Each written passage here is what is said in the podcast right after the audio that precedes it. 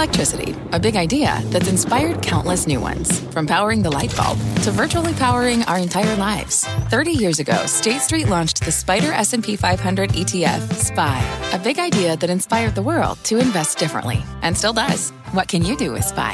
Before investing, consider the fund's investment objectives, risks, charges, and expenses. Visit ssga.com for a prospectus containing this and other information. Read it carefully before investing. SPY is subject to risks similar to those of stocks. All ETFs are subject to risk, including possible loss of principal. Alps Distributors Inc. Distributor. Right now on Last Call, the most loved stocks on Wall Street, we have got the exclusive list of names you will not get anywhere else. A rough landing. United Airlines unveiling the cost of its big 737 MAX grounding. Get ready. The deep fake election is here. AI robocalls from a fake President Biden hitting New Hampshire, and investors are taking notice. Speaking of the election, shares of a Trump linked SPAC are blasting into the stratosphere, but are investors about to get scorched? Plus, the investigation into the SEC's X account hack taking an unexpected twist. And Make It Mondays, it's back. And if you thought there wasn't big money in a $20 pack of strawberries, think again. We'll meet the entrepreneur whose specialty fruits are flying off the shelves. All that and more over the hour, so belly up or buckle up, maybe with some strawberries. Last call is up right now.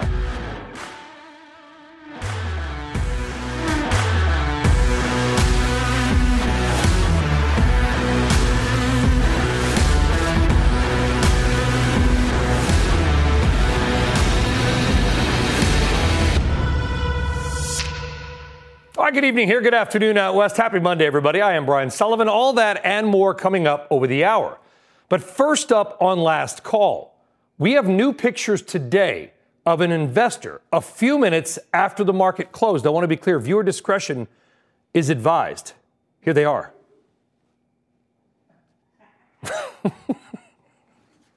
All right, so that, that was actually Philadelphia Eagles player Jason Kelce cheering for his brother and the Chiefs last night. But hey, maybe he is an investor. Shirtless and freezing cold, pouring a beer, whatever. In our minds, that's pretty much how a lot of you probably felt inside today. The Dow notching another high, now above 38,000 for the first time. S&P 500 as well, and of course the Nasdaq went up. Even small caps saw the lights of the Goodyear blimp. They had a good day. In fact, the best day in more than a month. So, listen, this all feels very good. Hopefully, a lot of you are making a lot of money. But you also may be wondering, what's next? What do I do now? Well, history says we are likely to keep going up in the near term. Carson Group says here are the average S&P 500 returns after a new all-time high and more than a year without making one. Well, the S&P's up on again, historical average 2.2% after 3 months, it doubles 4.4% after six months and almost doubles again 9% after a year. Solid gains and ironically symmetrical. But hey, that's just history, and history may not always repeat itself. Sometimes it doesn't even rhyme. For more on the record day on Wall Street and what is ahead, let's bring in one of our favorite guests, Chief Investment Strategist at Charles Schwab, Liz Ann Sonders. Liz Ann, I know you love a good piece of history. I like history as well, but Everything's different all the time. How much do you take that kind of data seriously, if at all? Well, uh, you know, I think in the case of the Dow, I think people are uh, in general more familiar with those round numbers even though of course as we all know the S&P is a more widely used benchmark but I think it works its way through psychological channels. And then in the case of the S&P or the data that you reported on earlier you have gone uh, more than 2 years since the last all-time high in the case of the S&P 500 now it, it's all fine and good to talk about averages in terms of performance but keep in mind that if you look at times in the past when we've gone at least a year, up to two years between all time highs, there's not a large sample size and there's a fairly wide range of outcomes. And you have historically gotten some choppiness in the near term. But if you go out six to 12 months, yeah, new highs generally uh, represent a good trend for, uh, for the market. So you're kind of saying, if I'm hearing you right, Liz Ann, that basically the momentum creates momentum. People tune in to CNBC, they read Schwab, they read your letters, and they go, wow, you know, history says the market goes up you know, I was kind of stepping aside, or maybe I, I didn't put all my money in. And they do, but if that was always the case forever, stocks would go up every day and forever. And of course, we know they do not. They do not. But but you know, you talked about the the psychological channels through which things like hitting an all-time high or a big round number in the case of the Dow. But let's be honest, um, that's what drives markets. It is mostly about psychology. You know, the, the the the, late great Sir John Templeton quote of, you know, bull markets are born in despair, grow in skepticism, mature in optimism, and die in euphoria. I think there's not a more brilliant descriptor of a full market cycle than that. There's not a single term in there that has anything to do with the other stuff we obsess about all the time, whether it's earnings or valuation. It is very sentiment driven. So I think round numbers and new highs, at least for a while, can feed into that uh, momentum trade. But that's sort of as, as you know old as the day is long. It would, it's an amazing quote, and it would seem just from my little perch here, Liz Ann, that maybe we are getting close to euphoria. Where, where, do you think we are in that? What do we call it? The Templeton you know, slide or something? sentiment sentiment has been pretty funky, to use a technical term, really in this uh, cycle. Um, when you when you think about the, the the worst part of the bear market in 2022 uh, at the first whoosh down in the summer of 2022, you actually had a record amount of bearishness in attitudinal measures of sentiment like AAII, but at the same time, it wasn't at all matched by behavioral measures, including within AAII. Then you finally saw a year plus, 15 months ago, when we had the, the, the nice October low, the washout was both on the attitudinal side and the behavioral side. More recently, it's been a little mixed. You get these whipsaw movements in attitudinal measures of sentiment because that's just survey data. Ask a question on a strong day and somebody's going to answer, yeah, market looks great, and ask it on a poor day, and they might say, no, the market looks terrible. So you have to track both the behavioral side of things and the attitudinal side of things, and they just mm-hmm. have not always been in concert, and that's unique. Uh, one of the many unique things about this cycle. I hope stocks still move on earnings and fundamentals. I, I don't know if that's true, but I, I hope it is true. If it is true, how have they been? I mean, earnings, we're not that far in, but are you happy with what you have seen? Um, it, has been, you know, a fairly um, weak quarter. Not so much in terms of things like the the beat rate, but we've had about close to 650 basis points of decline in consensus estimates in the three months leading into the start to earnings season. And that's that's a pretty steep adjustment downward not to mention the fact that all four quarters of this calendar year 2024 have seen downward adjustments. Now there's the game that's played to some degree. Analysts ultimately set the bar a bit too low and you get eventually better than average beat rate. But I think it's the margin story that deserves more attention because last quarter, third quarter, I should say, the, the most recent quarter prior to this one that was reported, you had had a lift in profit margins for the S&P 500. And some were hoping that that signaled that the bottom was in for margins, but you've just had a pretty big reversal from 12.2% um, net profit margin in Q3 to now the estimate is is only a little more than 10%. So that's a deceleration again in profit margins, and it's just telling you that companies are having a little bit more difficulty in a declining revenue environment because inflation has come down in protecting what have been fairly lofty margins. So those would be the metrics I would focus more on than just the simple things yeah. like the beat rate for the prior quarter. Yeah, well, uh, I, revenue growth is slowing down, profit margins are coming down, but luckily stocks keep stocks keep making record highs. Liz Ann, it's it's really amazing. Liz Ann Sonders of Charles Schwab. Thank you. Hope you Good heard what she said, Brian. folks. Revenue growth is coming down, margins coming down, and stocks just keep going up. All right, let's take a look at what happened inside the market today. Your stud and dud du jour, the big winner, VF Corp, the company behind things like Vans and North Face, they jumped after they've been getting hammered over a month. They could be impacted by shipping delays due to the Red Sea issues. The big decliner, a big story. That is ag company ADM, formerly known as Archer Daniels Midland, collapsing. Investors in ADM losing nearly one quarter of their value today. The CFO placed on leave after an accounting probe. We'll get much more on this disturbing and growing story later on in the hour. Well, we are just getting started here on Last Call, and up next, United Airlines finally says what it's going to cost to ground all those 737 MAX jets. But we've also got some good news around the airline. Plus, It is only January, but apparently the deep fake election is already here. A story about a robocall urging people not to vote that you have to hear ahead.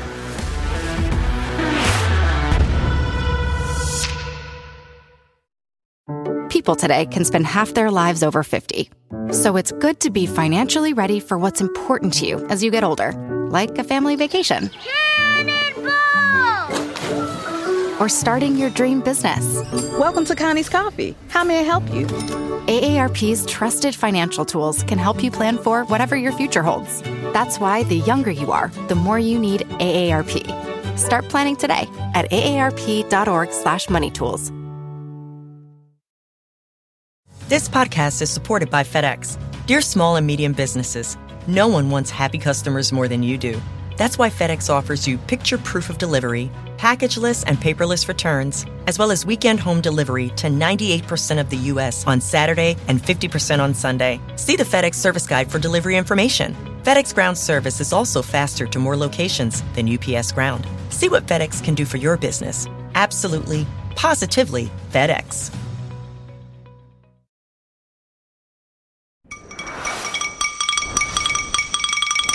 All right, let's get to tomorrow's news tonight. The stories that you and parts of Wall Street will be talking about tomorrow morning. First up, Netflix's film boss, Scott Stuber, says he is leaving to start his own production company. Stuber joined Netflix in 2017, was at the helm for major films like Bird Box and Glass Onion, no move in the stock right now.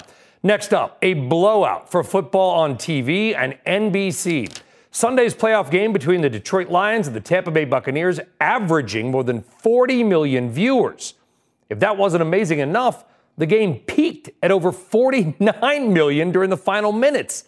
That is NBC's most watched divisional playoff game since 1994.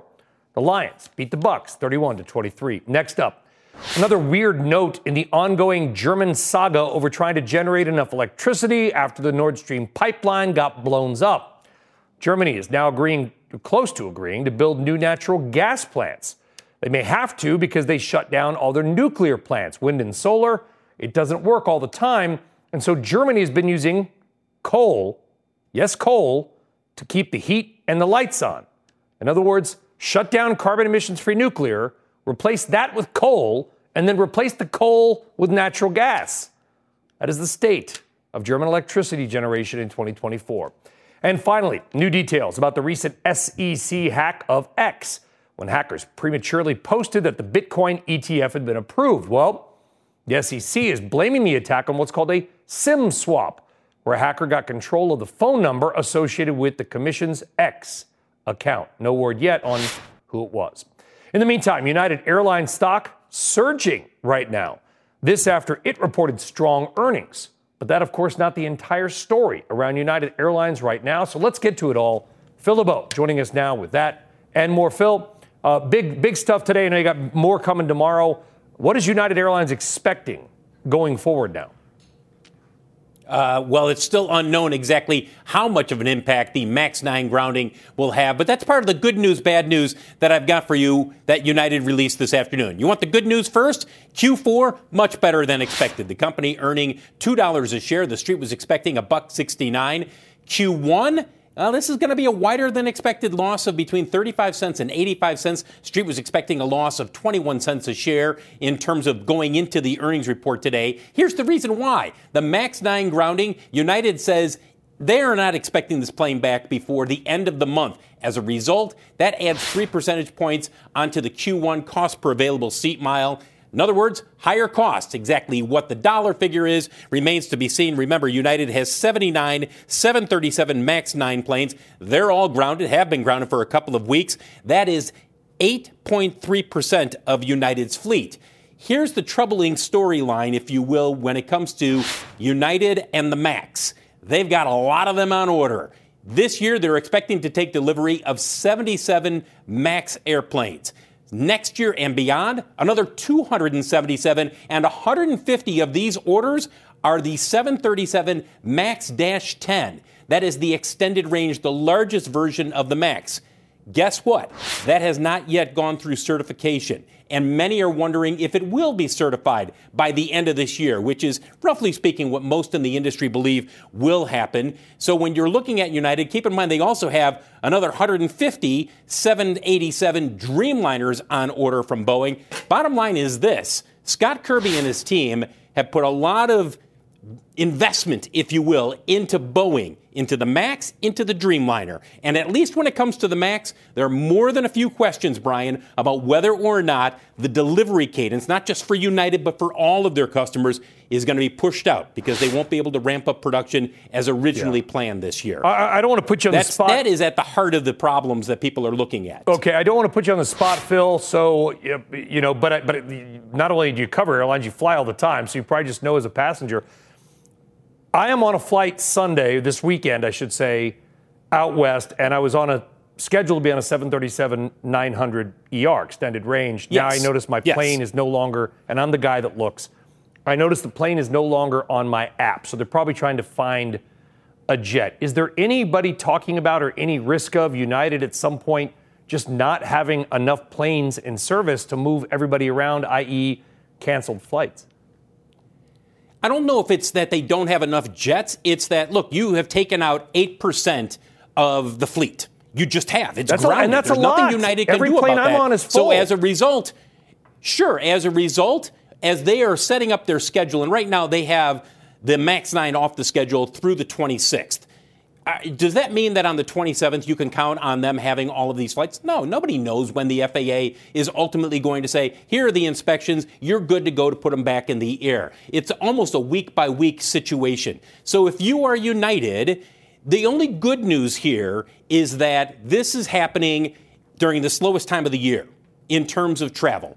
You'd rather have this happening now in the first quarter as opposed in the summertime at the height of travel when there's more demand than ever. So, to answer your question, Brian, yeah, it's not a good problem for United to have, but it's not the end of the world. It's not like they can't you deal with this in some fashion. They would rather have these planes than not have them.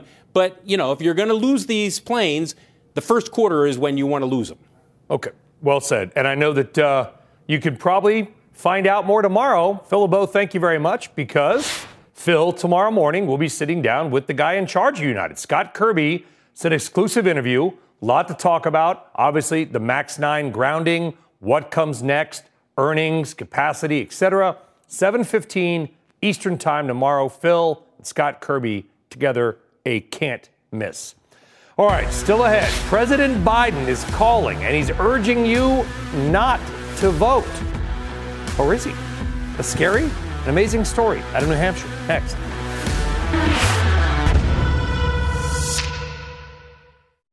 This podcast is supported by FedEx. Dear small and medium businesses, no one wants happy customers more than you do. So you need a business partner just like you. Like FedEx, who understands your passion for serving your customers because they have the same commitment towards you. That's why FedEx offers you picture proof of delivery, packageless and paperless returns, as well as weekend home delivery to 98% of the U.S. on Saturday and 50% on Sunday. See the FedEx service guide for delivery information. What's more, FedEx Ground is faster to more locations than UPS Ground. Trust FedEx for timely deliveries. See what FedEx can do for your business. Absolutely, positively FedEx.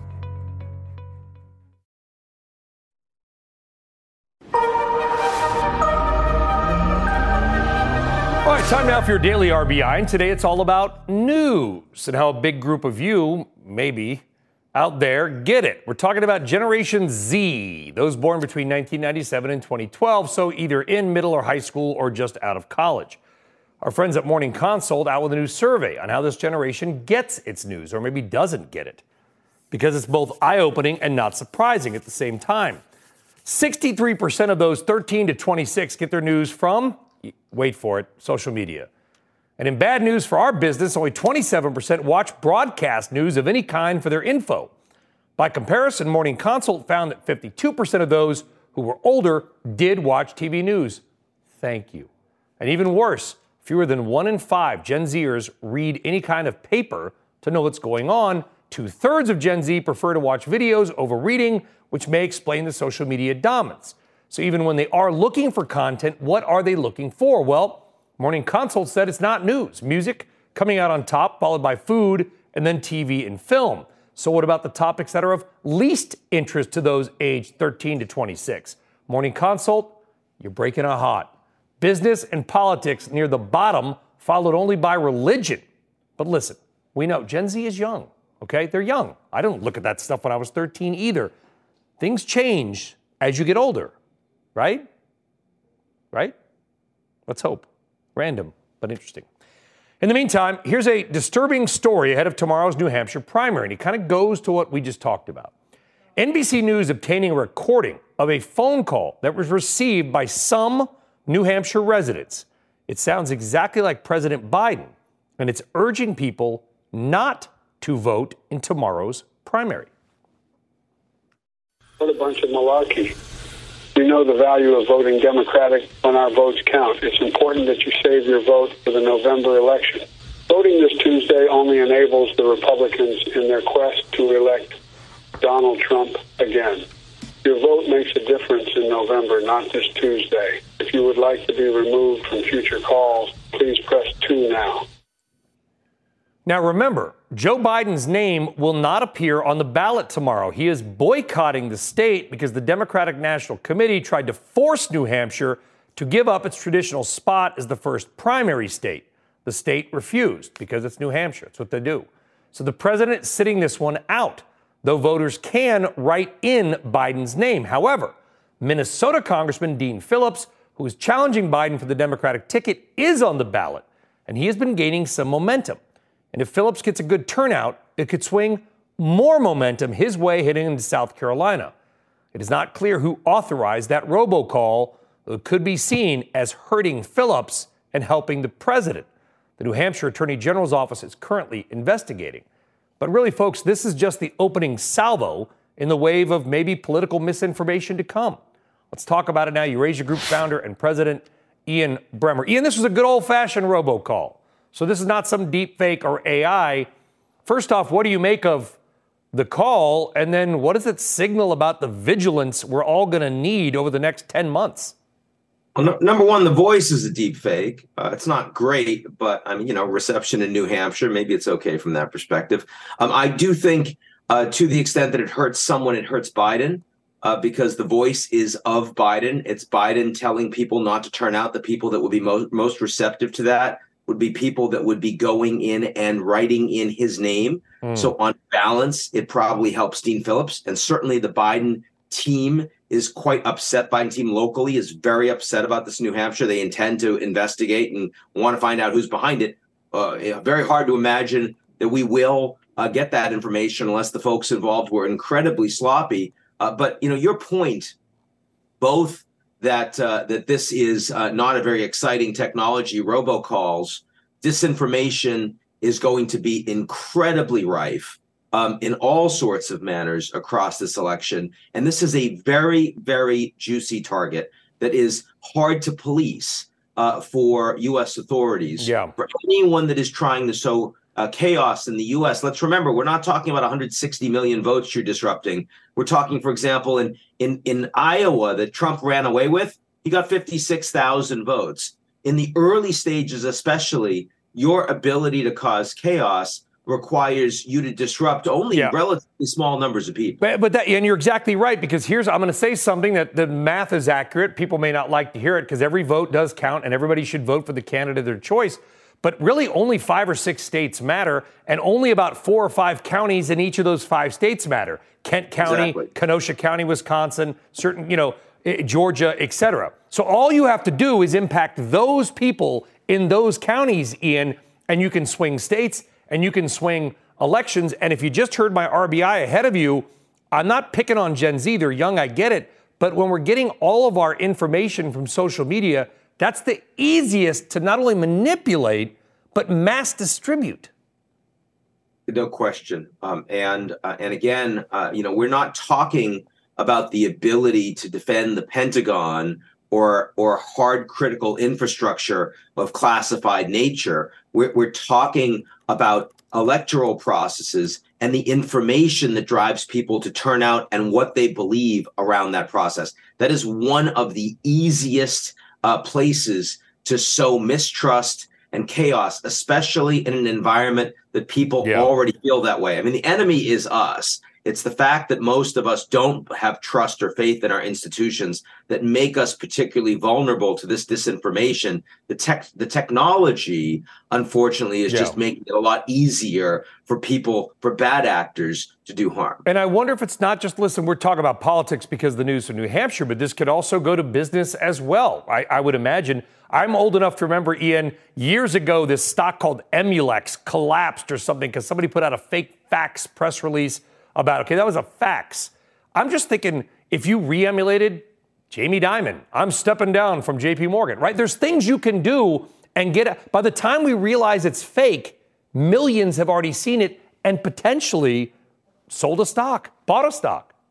I mean, GameStop was a small number of mostly well intentioned idiots on Reddit, right? Um, I mean, imagine that, but with the power of artificial intelligence behind you and a bot army, your ability to cause significant damage is growing. I mean, this this isn't nuclear weapons. This is, you know, something that is relatively easily distributed uh, in the hands of lots and lots of people. Yeah. Some of whom are just causing trouble for the lulls, uh, and some of whom are legitimately trying to drive chaos in the U.S. and outside the United States. This this is a huge problem for an particularly in an election cycle that is as combative, as toxic, and as mistrusted as U.S. 2024. This is just the beginning, and maybe it started with a robo call. Ian Bremmer, thank you. Good to see you. All right, on deck, something you do not want to miss, investors out there. The absolutely most loved stocks on Wall Street for the year, exclusive data you will not get anywhere else, and Tim Seymour is here. Stick around.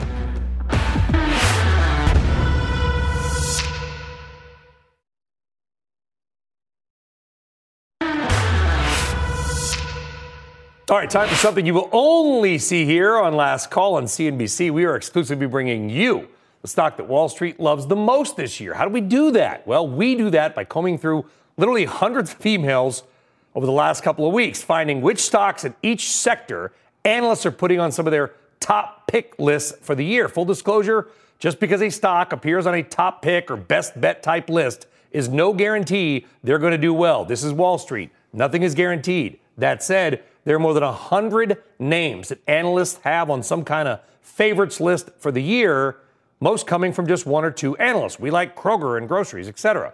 But we wanted to find the stocks that a lot of analysts and banks really like. So we dug through and plucked out stocks that four or more analysts list as some kind of top pick this year. There were 20 names out of 4,000 stocks, 20 came up. The 14 names that four or five analysts love Apple, Bank of America, Citigroup, CSX, DR Horton, Howmet Aerospace, whoever that is, new name, congrats to them. Pinterest, also well loved. JP Morgan Chase, Morgan Stanley, Nike, Salesforce, T Mobile, Uber, and Wynn Resorts. You wrote all those down in that time? Good. Don't worry, we'll post this to social. But now, to stocks loved by six or more analysts or firms this year. You could probably guess many, but there is one big surprise. Here we go. Look at that. DoorDash, six analysts have that as one of their top picks in the space. Remember, it goes by sector. Microsoft, shocker. Meta, which has, by the way, regained all its post pandemic losses. Nvidia, another shocker, but look at that. Boeing, coming into the year on six different analysts who really love the stock. Of course, all that before the 737 MAX 9 grounding. And the stock loved by the most analysts on Wall Street that we could find this year, by far, 12 analysts listing it as a top pick. Yeah, Amazon. Okay, probably not a surprise, but this is interesting about it. Amazon was also the most picked top pick last year, and it popped 80%. So Wall Street coming in hot on an already hot stock. We're going to update you through the year on how all these names are doing. More content you only see here on CNBC and Last Call. Thanks to my colleague Michael Bloom. He and I worked together on this for like literally a month. So, Michael, thank you. All right, with us tonight for more on Wall Street's favorite stocks and who he would add to the list is Seymour Asset Management CIO Tim Seymour, obviously a CNBC contributor, star of fast money. No, I don't know about that. And and as if you don't have enough to do. I mean, that list is extraordinary. That's fun stuff. And This it- is what I do on literally on Sundays. Like just made an Excel spreadsheet of these names and was like one, two, three. Like I know you're a very active parent as well as a Clearly husband, not. So I, you know. Um, anyway, that's fascinating stuff. Yeah, And- I should thank my family for letting me go to the office at home and just do this kind of stuff. Uh, I want to start though with okay, Boeing. Okay. Everyone loved Boeing. You like Boeing coming into the year. All those top picks were before all this happened. How do we one downgrade already? How do we read this? Well, if, if you think about analysts compiling these lists, it's also a combination of fundamentals, and, and in some cases, they, they there's some momentum behind some of these names. And there are certain sectors, and you know this in commodities, you don't buy energy companies uh, when they're cheap. You buy them actually when they have momentum behind them. And you, you mentioned a name like Boeing. Um, I'm long Boeing, and Boeing before uh, the the recent disaster, mishap, whatever we're calling it, was a company that by 2025 is going to have uh, probably $12 billion in free cash flow. In other words, this was a free cash flow machine back in 2017, 2018. Um, and, and, then as you got into some of the other issues with the, with the MAX, but really it, it was more around COVID that, that when Mm-hmm. Boeing, excuse me, Boeing fell out of bed. So uh, I don't think Boeing recovers in terms of the momentum. And I think uh, a lot of investors certainly can afford to sit on the sidelines. But look, the, the reality is in a world with a duopoly, and if you look at the MAX 9s and what percentage that is of the fleet for a company that's also half defense, um, Boeing's going to get to those free cash flow numbers, in my view. And I don't want to understate and, and, you know the fear factor and all the concerns and the uh, frankly, there's been a, a lot of heartache around this one. Yeah, and it's been tough. And obviously, listen, I was hoping for some big aha going. Uh, it was Howmet Aerospace, which is a related company. Four analysts had it as, as a top pick. And I, I, I thought I was hoping for some major aha. It's the usual suspects. Throw it back up there, NVIDIA. But to your point, they worked so well last year. Can you blame analysts for not just going back and saying, I'm sorry, Mr. and Mrs. Smith, we also love Amazon this year too? Well, we, we, we love music here, and, Mm. and you know, Stairway to Heaven is the most uh, underrated, overrated song. And we'll get to Amazon, but that's Amazon, right? I mean, because it, it is probably worthy Underrated, over. I like Yeah, that. Good times, Stairway- bad times? Well, s- uh, uh, we've There seen our go. share. Um, but you know, every year on the, the top you know, countdown of rock and roll songs of all, of all time on New Year's Eve, Stairway to Heaven's always number one.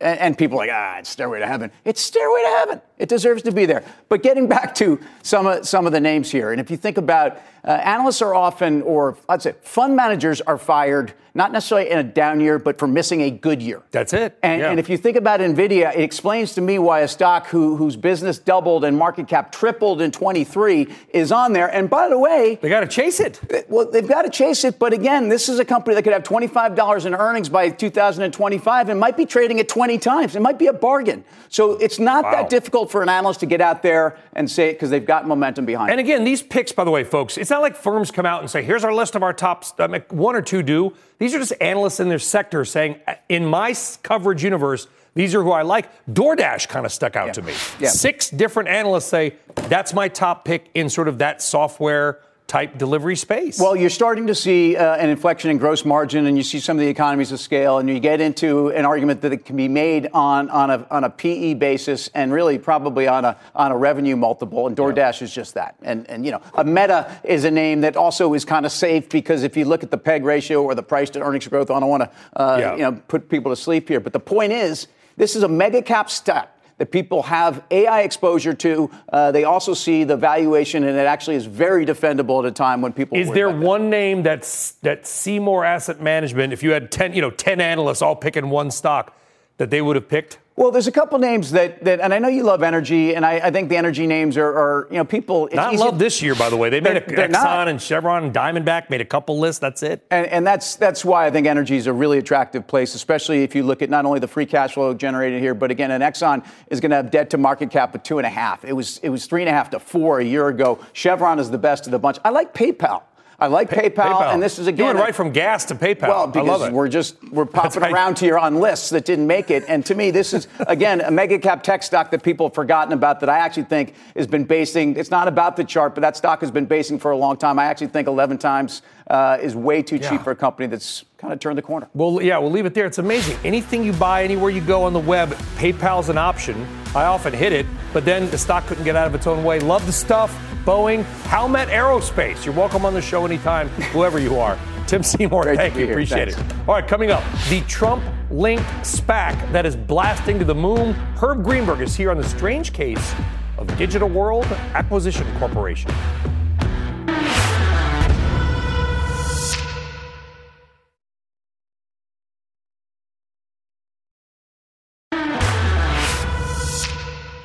All right, welcome back. And here's a pretty crazy story. Shares of a Trump linked SPAC are soaring. We're only talking about it because Digital World Acquisition Corp, which is set to merge with Trump's favorite social media platform called Truth Social, which Trump owns most of, went bonkers today. How do we not cover it? The stock went up 88% today. And this is random but interesting. DWAC has gained so much value over the last week that it's now most more valuable than JetBlue Airways.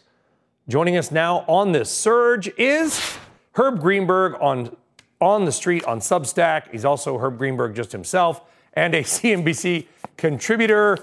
Let's leave politics and the former guy out of it. But when I see an 88% move in a SPAC that's lightly used, you know, how does it not catch your attention? Well, and it's not just uh, today that it's up. I mean, if you look at it over just the past few weeks, the thing has just soared several hundred percent. You know, it's interesting. We we call this the symbol is DWAC, which is actually appropriate because you know you could look at this and say it's the whack-a-mole of SPACs because no matter how many times this thing gets knocked down and whacked down, it keeps springing back to life. And so you have a situation here where you, you know, I don't know what investors, uh, well, I know what investors are thinking, and I understand that narratives drive stocks. And I also understand this is hugely a retail stock, meaning investors are piling in because they think Trump, if he's elected, will have an. Look, we don't know what's going to happen. What we know is this this is a profitless company. And I'm not talking about the SPAC, I'm talking about Trump Media. It's a company whose auditors have continuously given it a going concern letter saying their doubts whether it can continue as a going concern. And the other thing you have to think about with a SPAC is look, they hope to raise, say, $300 million, and they may do that. But with SPACs, there's also been a bet some people make in the old days, right before Mania Yeah. crashed. A lot of companies got no money because the investors voted no, which means they got their money back. In this case, the only thing going for the company is there's so many retail investors that that may not happen. But otherwise, we know where this is going. Brian. Yeah, you got be careful out there, folks. All right, our DWAC is not the only name on the move today. Ag and seed company ADM, Archer Daniels Midland, in the news. They placed their CFO on administrative leave because of a probe into the company's accounting. Shares tanked, down more than 20%. We don't know a whole lot about this, Herb, but what, what's your take? Overreaction here? Stock actually fell Well, 24%. look, That, that's a, that is a remarkable move for a company of this size. And one thing I read everything I could read that has been published on this today, and there's one data point that wasn't mentioned because this has to do with potential accounting irregularities as it relates to one of the company's subsidiaries, its nutrition segment. And the one thing people haven't mentioned in the stories that I read, at least, was that the CFO of the company was CFO of that division um, until 2022. So, you know, obviously there's, and this is a division that's been increasingly struggling because it's based with plant-based foods, and we know what's going on with some of that segment. So this is a heck of a story, and and for them to put him on leave and to actually guide down suggests there's there's there's something here that investors do actually need to pay attention to, at least in the short run. If you lose a quarter of your value in one day on a big company like that, it's not some small cap crazy stock or, or a SPAC. It's pretty amazing. Herb Greenberg, always appreciated. Thank you. All right, let's get now to our quicker than the ticker, all the best of the rest of the headlines. Let's put 60 seconds on the clock. Thousands of California State University system faculty on strike. It is the largest strike of professors in history. They're demanding higher pay, caps on class sizes, and expansion of paid parental leave. Among other things, the five day strike will impact more than 400,000 students. Congrats to 20 year old amateur golfer Nick Dunlap. He just became the first amateur to win a PGA Tour event since 1991. While he got to celebrate the title, he won't be able to take home the $1.5 million prize because he's an amateur. Is 2024 the year of the cicadas? Two groups of cicadas expected to emerge from the ground in the Midwest and Southeast simultaneously this spring. The last time these broods co emerged, Thomas Jefferson was president. Houses for sale in the Croatian countryside, some as low as 16 cents. Officials in the town of Legrad, Croatia, are using the initiative to attract new residents. Oh, over already. Think about that. That hasn't happened with the cicada since Thomas Jefferson was president. Pretty amazing. Cicadas, by the way, are nasty. All right, coming up, Make It Mondays is back, and you won't believe how much money can be made selling really, really good strawberries. The entrepreneur behind the fruit flying off the shelves joins us next.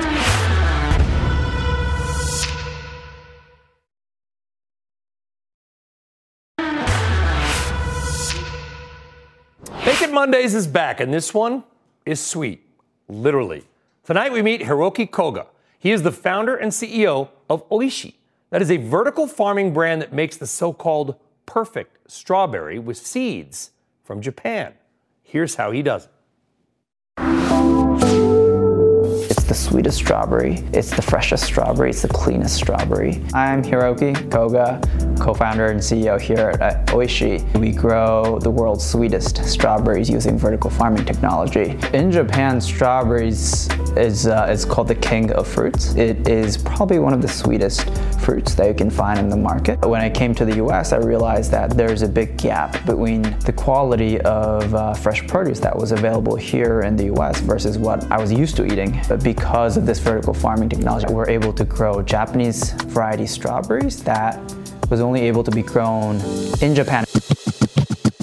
A lot of people describe our strawberries as almost a little bit buttery, somewhere between two to three times more sweetness level compared to what's uh, conventionally grown in the US. Once you taste our berries, it's simply a completely different experience. The biggest challenge was that no one has grown strawberries in a vertical farm, so there's really nowhere to look for information.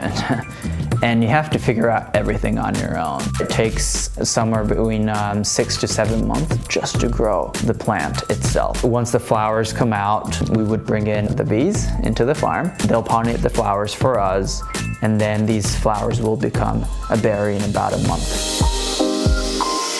The biggest challenge is how quickly can we expand our production.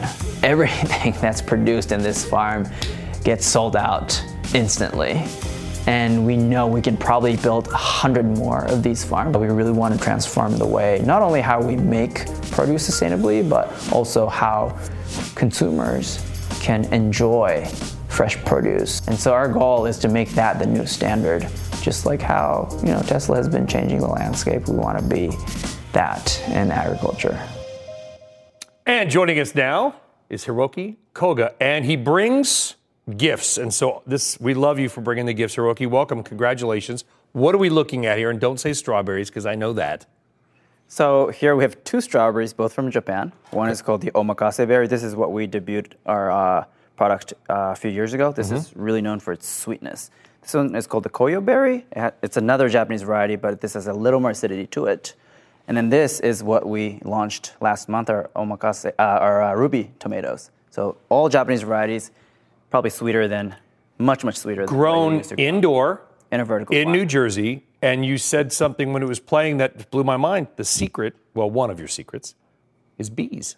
Yes. So traditionally in a vertical farm, people could only grow lettuces or, or leafy greens because it was said to be almost impossible to fr- fly bees which is needed for pollination. Mm-hmm. Right? And so we really took on that challenge uh, from the start and figure out how to make the bees believe they're in nature. And so we have bees flying in our facility, pollinating all these crops, which allows us to now grow these Japanese varieties here on U.S. soil. And you're growing your distribution. You have King's, which is an upscale supermarket chain in the New Jersey region, 99 Ranch, and some others I know more than New Jersey locations. How, how much scale is there in in that type of specialty farming? I'm assuming you would like to grow. Sure. So we were actually really surprised by the demand. Right now, everything that we're growing is is is sold out. And I, have had yeah. the strawberry. Eh, they're not the cheapest. They're not the cheapest. But, but your prices, you said the prices are coming down. Yes. Yeah, so we started at 50, and then we innovated a lot. We went down to 20. Now we're 10. So at this space, you can see, you know, where we can get to. Okay. So uh, why a tomato? And am I allowed to eat this? Please. Because New Jersey is famous for our tomatoes. You know yes. that. Like so we want to. This is like challenge. a thing. Okay, so this is And what makes this different? So this is a Japanese varietal. It probably contains two to three times more This sweetness. is going all over my shirt. You know, it's 100%. Please eat it in one bite because it's gonna explode. Oh, oh, is that how you do it? Okay, so I'm backing off the computer because I don't want to. Here we go. Oh my God, that's amazing. Thank you. It has. And I don't even really like tomatoes that much. That I don't want to say it tastes like candy, but kind of tastes. It's super sweet. Yes, because we perfect the growing environment every single day, and to gonna have another one optimize for talk. this tomato. So how big can, could theoretically Oishii be? Well, so our goal is not to Mm. become a luxury brand, but to make this a new standard of agriculture. If you see how, uh, you know, cars Indoor. went from gas to electricity in the past 10, 20 years, Yeah. that's exactly what we're going to go through in agriculture. So this will be the new standard. Imagine if this was, you know, $5, $6 per pack. And you're getting there. You're getting there. We're getting there You're getting sure. there. And that, and that is that is amazing. And I, I can tell you, this is not some TV like, oh, it's really good. But no, th- those are spectacular. and uh, really happy for success. Thanks for coming on Make It Monday and CNBC. Thank you so much. Those probably won't make it out of here. I just want to be clear. Oh, good. I have some more. I mean, they'll make it out of here, but they're going to be in interior. Hiroki Koga, thank you very much. Thank you for having Keep having us informed of how you're doing. All right. For more entrepreneurial Make It Monday stories like Hiroki's, scan that QR code right on your screen. All right, you know what happened 40 years ago today? Apple aired this iconic commercial at the Super Bowl.